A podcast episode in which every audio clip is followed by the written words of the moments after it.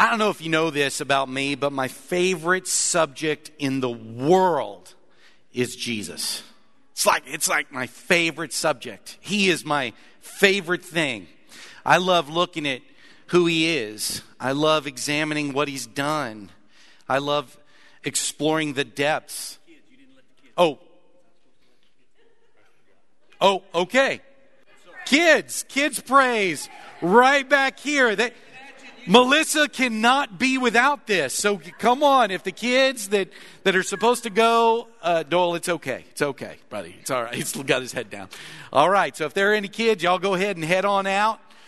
And uh, if you haven't signed your kids in, parents, you need to go with them, right? Is there anything else? I never say this, so I don't have kids that age, so I don't even know. Joel says, anybody go, whatever age. If you just don't want to hear me preach today, go on to Kids Praise. Have, have a great time in there. Okay. So, where was I? I love Jesus. I love the life he lived. I love the teachings he's taught. I love the mission. I, I'm somewhat obsessed with his heart, with his character, with his mission, with his priorities, with his attitude. I want to resemble him as much as I can in this lifetime. And so I know he lived over 2,000 years ago, but I hope you just will understand me when I say I love him. I have grown to love him, to love Jesus. And as a result, and this is important, as a result of getting to know Jesus, as a result of loving him, I love the church.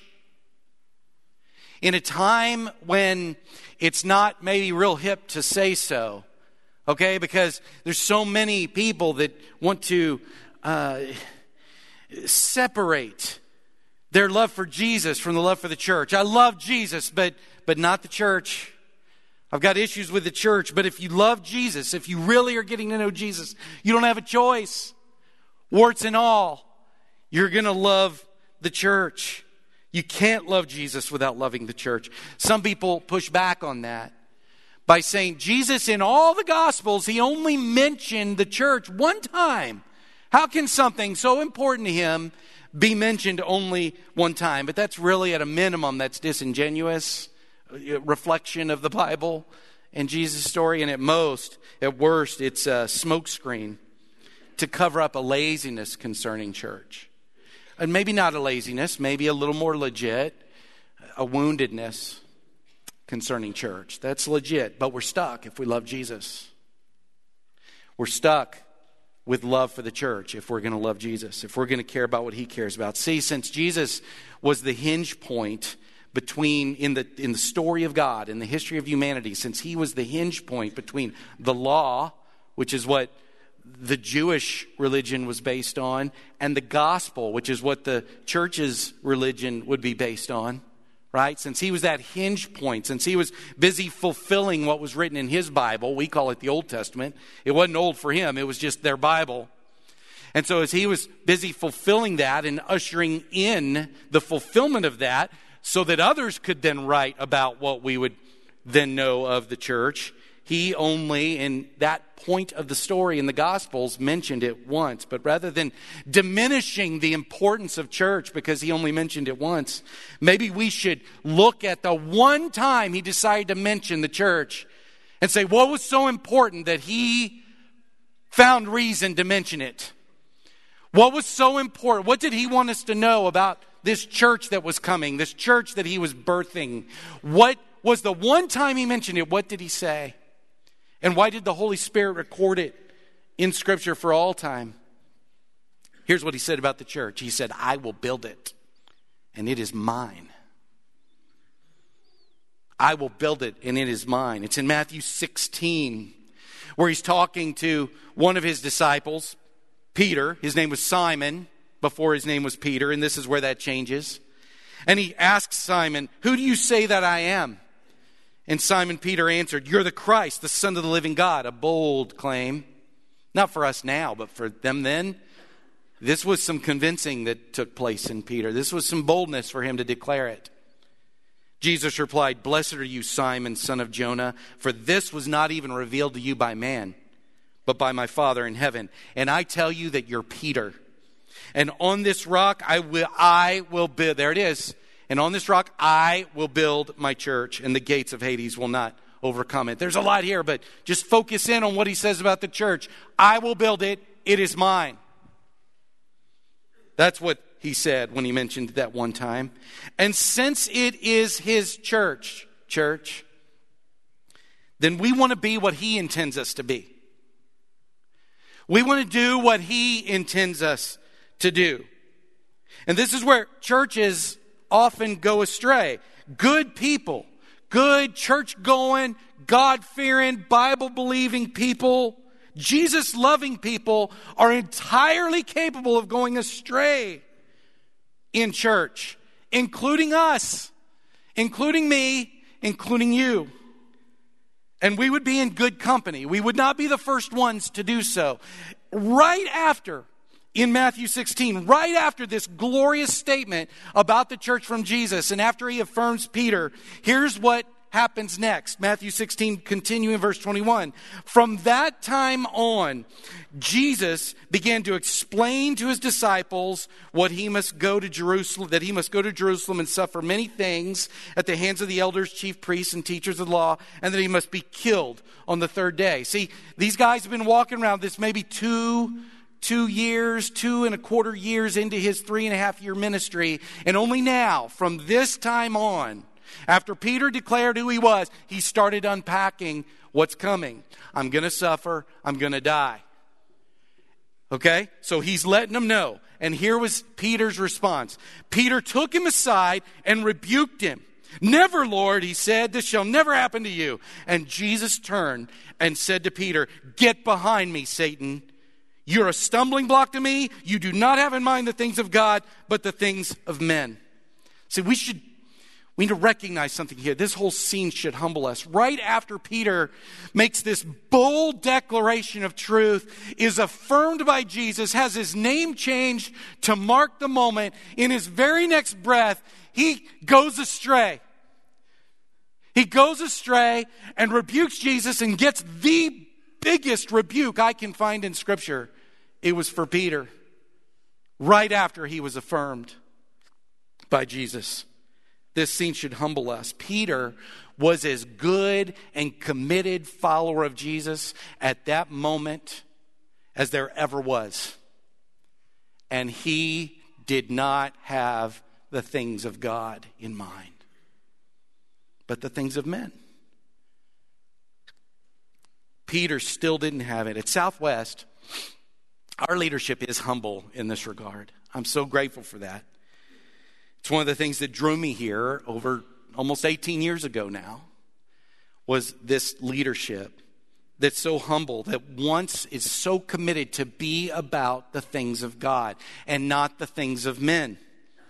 Our, uh, you've probably heard us talk about, if you've been here for any length of time, our starting point class that we offer. We offer it usually four times a year. We may up that to make it more available to, to more people. But it's designed to, for our guests, people who are looking for a church family. And it's where we share this journey, this and the ongoing journey that we're still on. We share that with you and invite you to the life of having the things of God in mind with us to even help us stay on that straight and narrow path. And so, starting point is our effort, and we offer it on a half day on a Sunday. Come before class, then we worship together, have a meal, and then spend a few more hours together. And it's our effort at just introducing in a bit more detail who we are. So, what we're going to do for the month of January is I'm converting that class into a series because this is the time of year, like Dole told you, that we always kind of reconnect to our vision. And simultaneous, I've always invited all of our members who've been here a long time to come and join us for that class setting. And since you won't, I'm just going to bring it to you because I want you to know how it is as the seasons have changed, how we present ourselves to the world. And if you are our guest, then this series is for you in particular because I'm basing it on the class that is in particular for you. So in that class, I began by, after I asked how many have a Church of Christ background, and you might be interested to know, it is almost dead on half. When we have new people coming to us, it is typically half and half. We have people that do not have Church of Christ background and people who do. Having occasionally we have a unique crowd that's a you know mostly Church of Christ folks, and then we have a unique crowd that's mostly people who are not Church of Christ. But typically, and in average for sure, it's about half. And so I ask the question, whether it's from your experience with the Church of Christ or your experience with the Church of Christ, how would you know when you're in a Church of Christ? And so we have a conversation. What characteristics do you notice that define the church of Christ as you understand it. And I'm just getting a feel for how everybody's experience has been. And so invariably, I get a cappella worship. They don't say it that way. They say it, you don't use music in worship. And I always, always faithfully tell them our worship minister would take issue with that and says, yes, we do have music. We just don't use instruments. We do have music. So a cappella worship, they oftentimes point out baptism is highlighted, and it's usually there's a baptistry prominently displayed in our buildings. They say things like uh, you take the Lord's Supper weekly. They talk about uh, ministers are not called minister, pastors, they're called ministers. Did you? I don't know if you've even noticed that, but there's a story to that. There's a reason for that. They think uh, that this comes up less and less, but it still squeaks in there that the Church of Christ, they're the ones that think they're the only ones going to heaven. You know, and that there's, there's kind of a story to that as well. Strong emphasis on Scripture.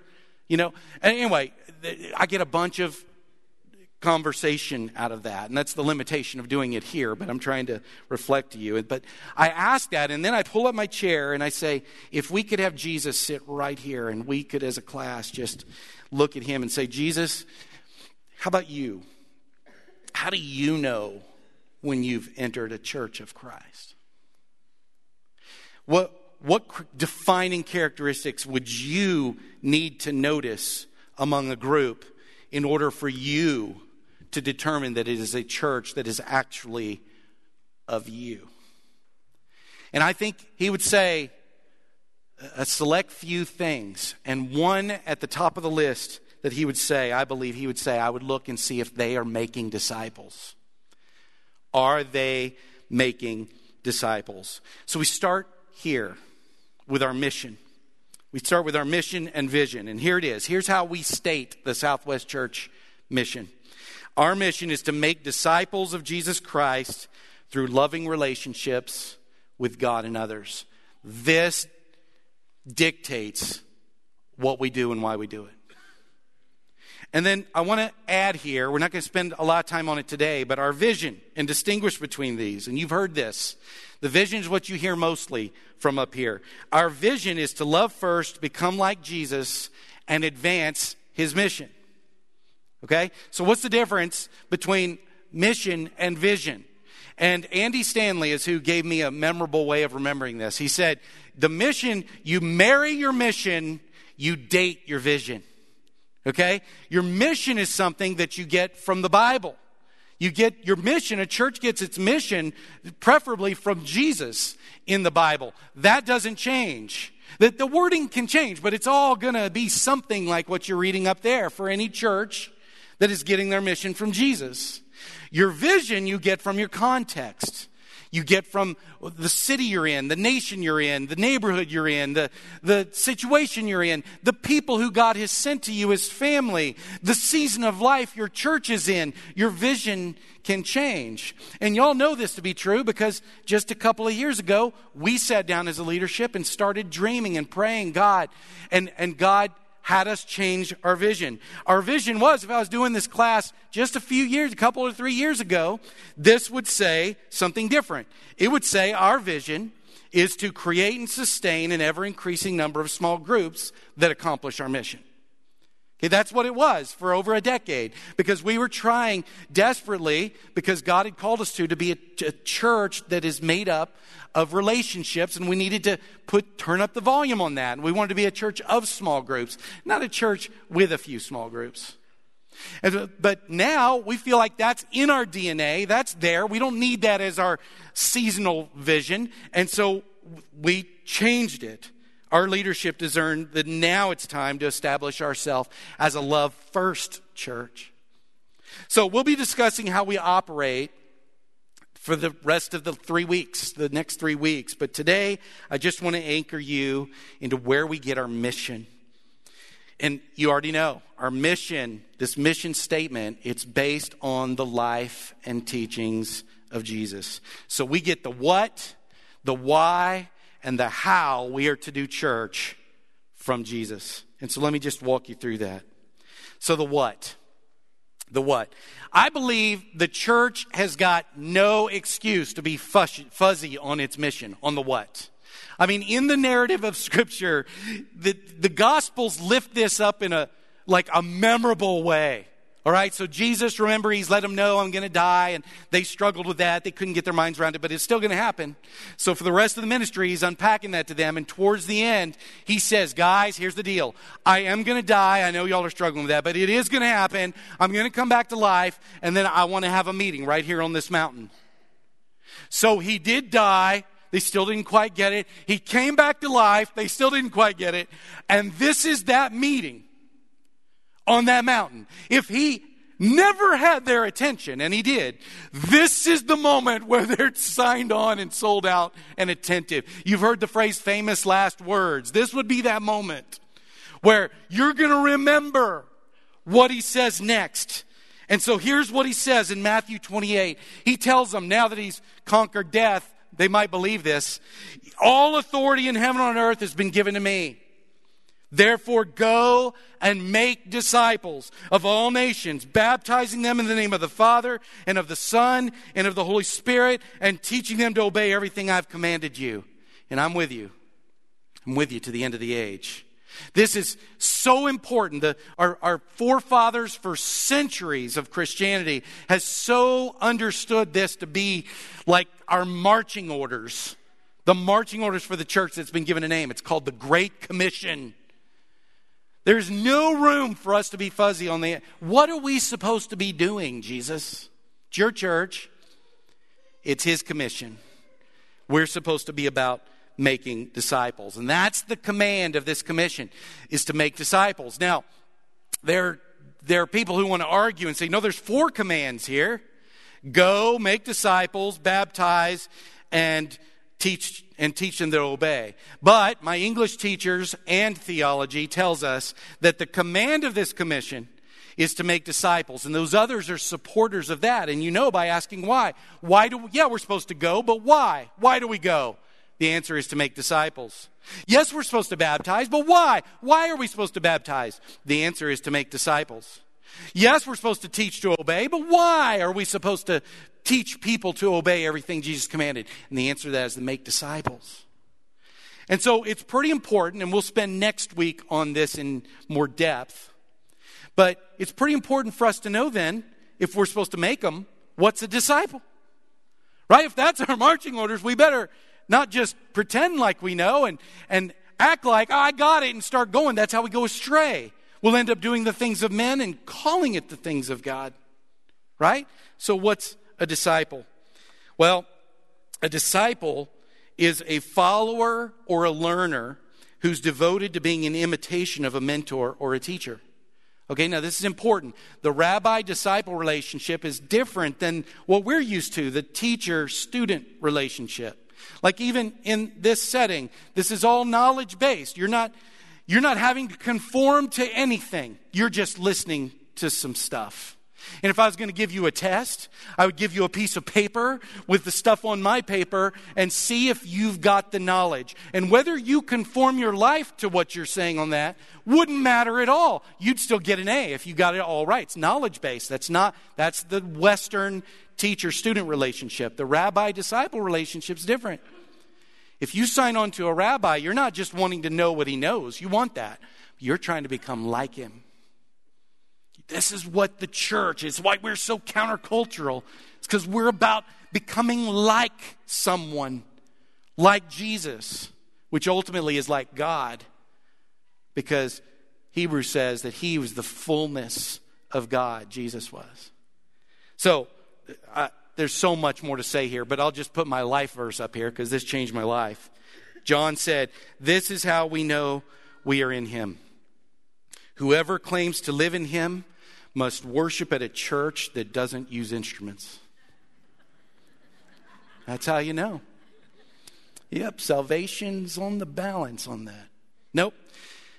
Nope, that's not what he said. And you won't find anything close to that. Instead, you'll find this all over Scripture. And whoever claims to live in him must walk as Jesus did. So just bear with me here. I'm going to have you say two words with me life change. Ready on three. One, two, three. Life change. That's what we're about. And not just any kind of life change, but change ever increasingly more and more into the image of Jesus. I, starting point, I always say, I, I don't know why any of you would place membership here, would want to throw in your towel with us as a family if you didn't want your life to change. If you didn't want, in a penetrating way, to, for the old to die and the new to come to life. I don't know why you would, but if you want it, if you want that, you are in the right place. That's the what. Why? Why do we do that? Why do we make disciples? We find out in Scripture the why matters. It's not just the what. You don't just do it and doesn't matter how you're doing it or what's going on inside of you when you're doing it. Not in Christianity. Do you have one of those lists? You know, I started mine when I was a kid. I think because I was, well, you know, list. Things to ask God when you get there. You got one of those? You know what? Well, on my list, early on, this one made it. Why mosquitoes? I lived in Houston, all right? It's built on a swamp, so this was a natural one for Christians in Houston. I mean, why? Isn't there a better way? Isn't there another way you could have fed the spiders and the birds? I mean, the mosquitoes? I mean, disease and, I mean, just why mosquitoes? It's one of my questions for him. Okay, but maybe a heavier, weightier question that I grew up with more in my teenage years. And this is because I grew up in a church that was about knowledge and was about getting it right. You're going to have to get it right to get to heaven. You know, that's kind of it's in there. So I'm studying scripture with my church looking for all the commands that I need to get right. And so, I mean, there's a lot. Depending on how you read scripture, there, there's a lot of stuff that I'm getting wrong, that we're getting wrong, that that that I don't know if I'm getting right. Okay, and so one of my questions is, God, what, what, of all the commands, what's the most important? Of all these rules, I'm going to get some wrong, but if you want, if you had one at the top that I could really focus on and, and really start there and try to get, there's one you want me to get right, which command is it? Fortunately, while God was here, someone asked him. While God was here in Jesus, someone asked him. It's in Matthew 22. It says, An expert in the law tested him with this question Teacher, which is the greatest commandment in the law? There it is, my question. Jesus replied, Love the Lord your God with all your heart, with all your soul, and with all your mind. It's the first, greatest commandment. And the second is like it love your neighbor as yourself. All the Bible hangs on those two, it says. All the law, all the prophets, all Of, and just just like the Great Commission in the narrative, this in our history got a title. And Jesus even used it. It's called the greatest command. We've got the Great Commission, and now the why is the Great Command. Why do we do what we do? Love. It's the most important thing. Is you growing into being a loving person, loving for God with how much of you? All of you. And then loving others in the same way. The only motive that gives any worth to any church work, even disciple making work, is love. Get all of the work exactly right and do it without love, and you're doing it wrong. And when you get the work wrong, well, there's a verse for that. Love covers a multitude of sins. Love is most important. It's all over Scripture. 1 Corinthians 13, Peter tells us what if you do some of the good, great works of Scripture and the Bible and for the church without love? He says, If I speak in the tongues of men and angels, but have not love, I'm only a resounding gong or a clanging cymbal. If I've got the gift of truth telling, right, prophecy, God's words, and can fathom all mysteries, all knowledge. I get 100% on every Bible Bowl test. I get it right every single time. And I have faith to move mountains. Can you imagine having a faith that moves mountains? But I do all that with love. You know what I am? Nothing. if I give all I possess to the poor, if I am the social justice warrior of the world, giving all that I possess to the poor, and surrender to my body the flames, I allow myself to be killed, killed when I could get out of it because I wear Jesus' name. But I do those things and have not love, you know what I gain? Nothing. How important is love? It's the thing. That's what's important. Have you ever seen or experienced attempts to convert someone to the gospel? Which is one of the most loving things you could do in the world, but you do it without love. Have you ever seen attempts to do that? Been a part of that? I have one that haunts me and drives me to this day to not do it like this. I was in high school. I was a sophomore. I was in biology class, and I sat next to Ron Puckett. Ron Puckett was a Baptist. And so he had some things wrong. And he thought I did too. So every day we'd come in and we would have this debate. And I, sometimes with notes.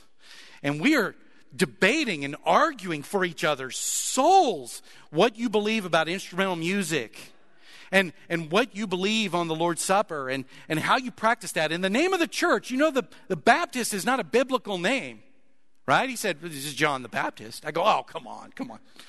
You know, so we have this argument. I mean, just, I'm pretty sure I was right on every argument. But here, here's where I was wrong. Cheryl, who sat right behind us, who doesn't know Christ, she watched this for a year. Angry arguments, bitter, scoffing. That's what Christianity looks like to her. See, she didn't know enough to distinguish between he and I. Love. Love is the most important thing. And keep in mind, this is why Jesus, when he's asked what's the most important command, he had to give two. He couldn't give one, he had to give two.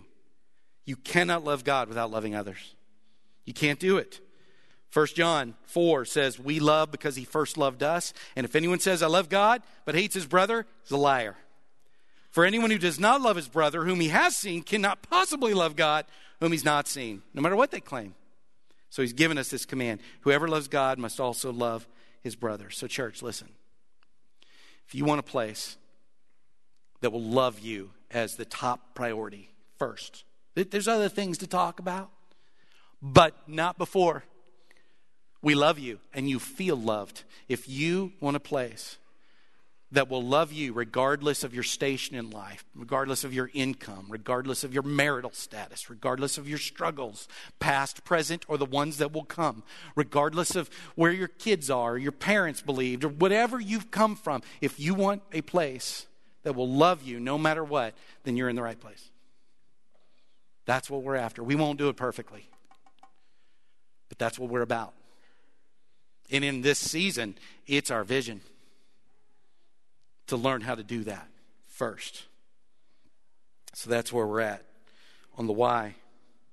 So the how, I won't spend a lot of time on this one, but the how you've got to follow walk with jesus and just look at how he made disciples if if you want to answer the question of how should we make disciples and here's kind of where well i'm just using one scripture that's kind of obscure but this is in mark chapter 3 and in Luke, we're told that he prayed all night before this happened. But Mark's count doesn't have that, but Luke's does. He prayed all night before he did what he's about to do here. Here's what he did. It says, Jesus went up on a mountainside and called to him those he wanted. And they came to him. He appointed 12. Okay, so he had a bunch of followers at this point. We're probably a year and a quarter, year and a half into his three and a half year ministry. So he's got a lot of people following him that would say they're disciples. But now he's designating 12, designating them apostles. Apostles means sent ones. So he's, he's got the plan for these 12 to send them out.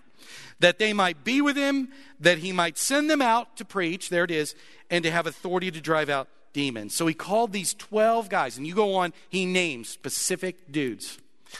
We say this is the first small group he ever formed, right here. He called these 12 guys for three reasons. One, we know he's they're sent ones. He's going to send them out to preach. He's equipping them for ministry. He's going to give them some spiritual authority, right? that's going to back them up. But the, those are the second and third things. The first reason, what's the first reason he called them? See it? Just hang with him. Just hang out. Just be with him. Be in relationship with him. He called these guys to be in relationship with him. Why? Because he knew this will be the most impactful thing that they will ever experience is an intimate friendship with me. And I'm going to be calling them to do this with a new generation of disciples. I need to show them how they're going to do it. I'm going to model it for them right here. So, that, now, this wasn't a generic kind of ministry that's just out on the TV. I don't begrudge TV ministries. Jesus, for sure, Jesus preached to thousands.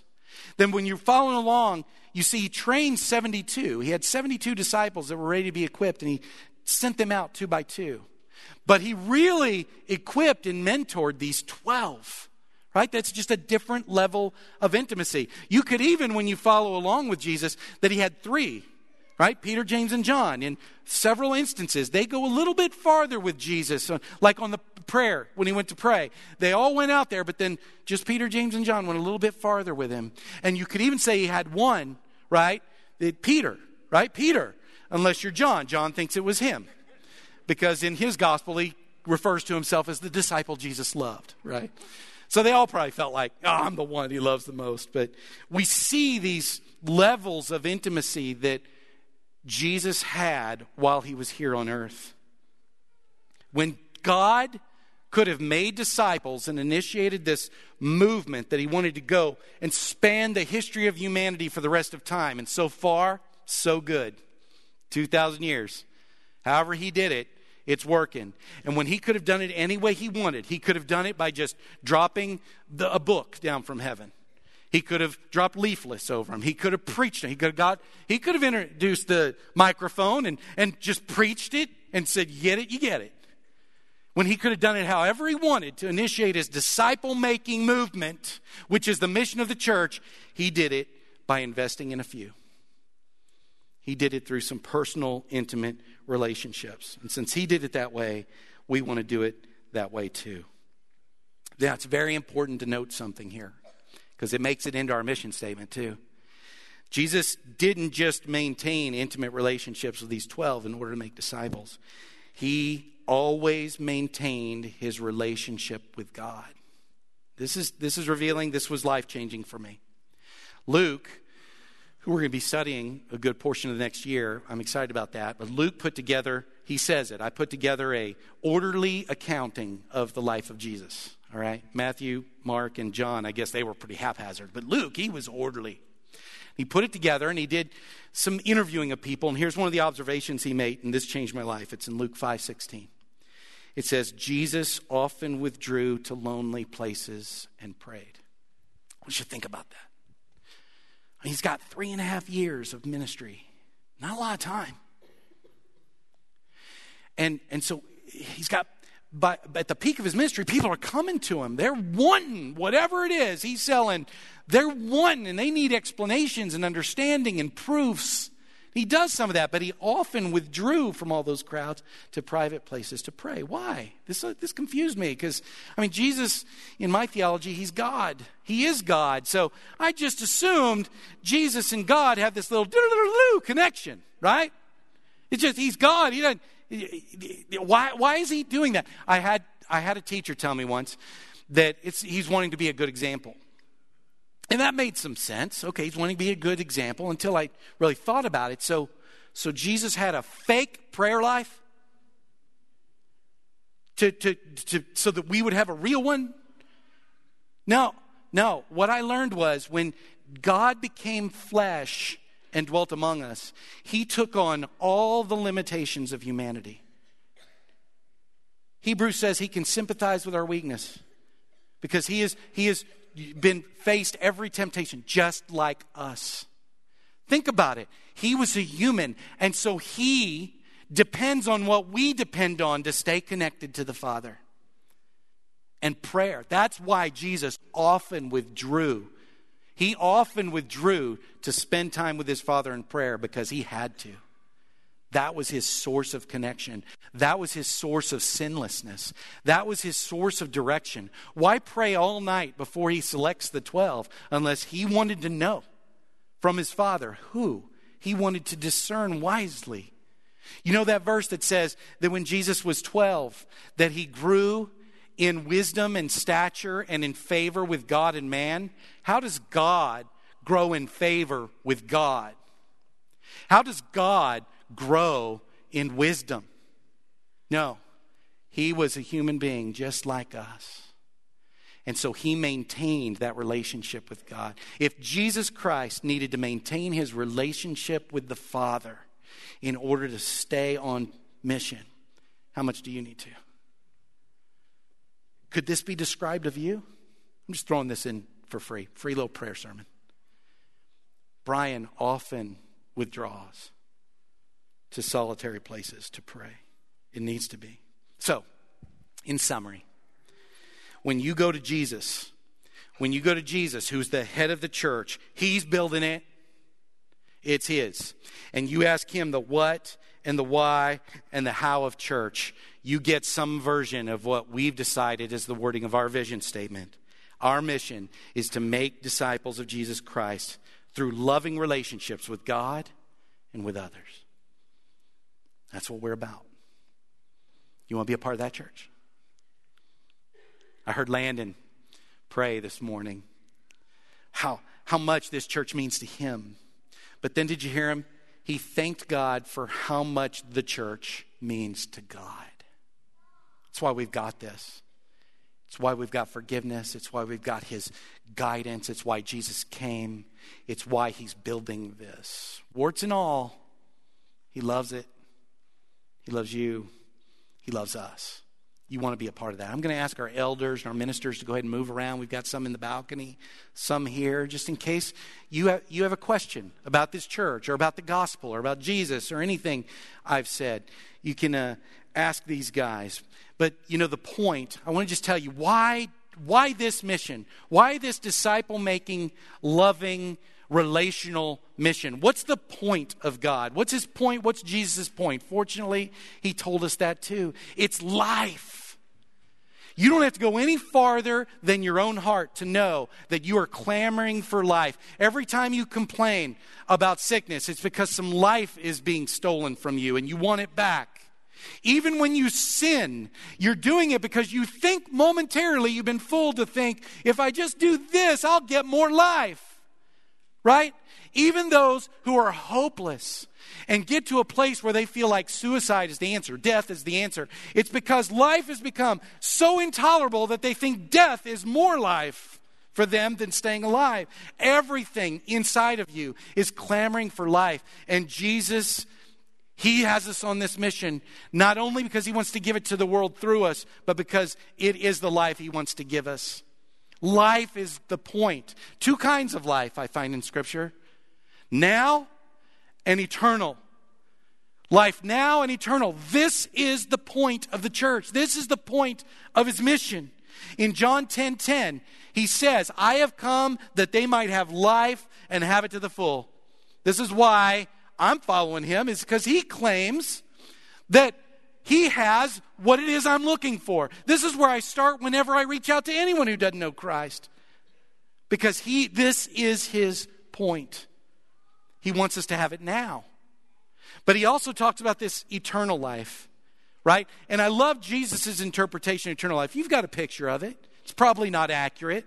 If it's not the greatest thing you've ever could possibly imagine times 10, you don't have the right picture of it okay? Because we can't imagine what it's going to be like. But I love seeing the scripture writers try to describe it.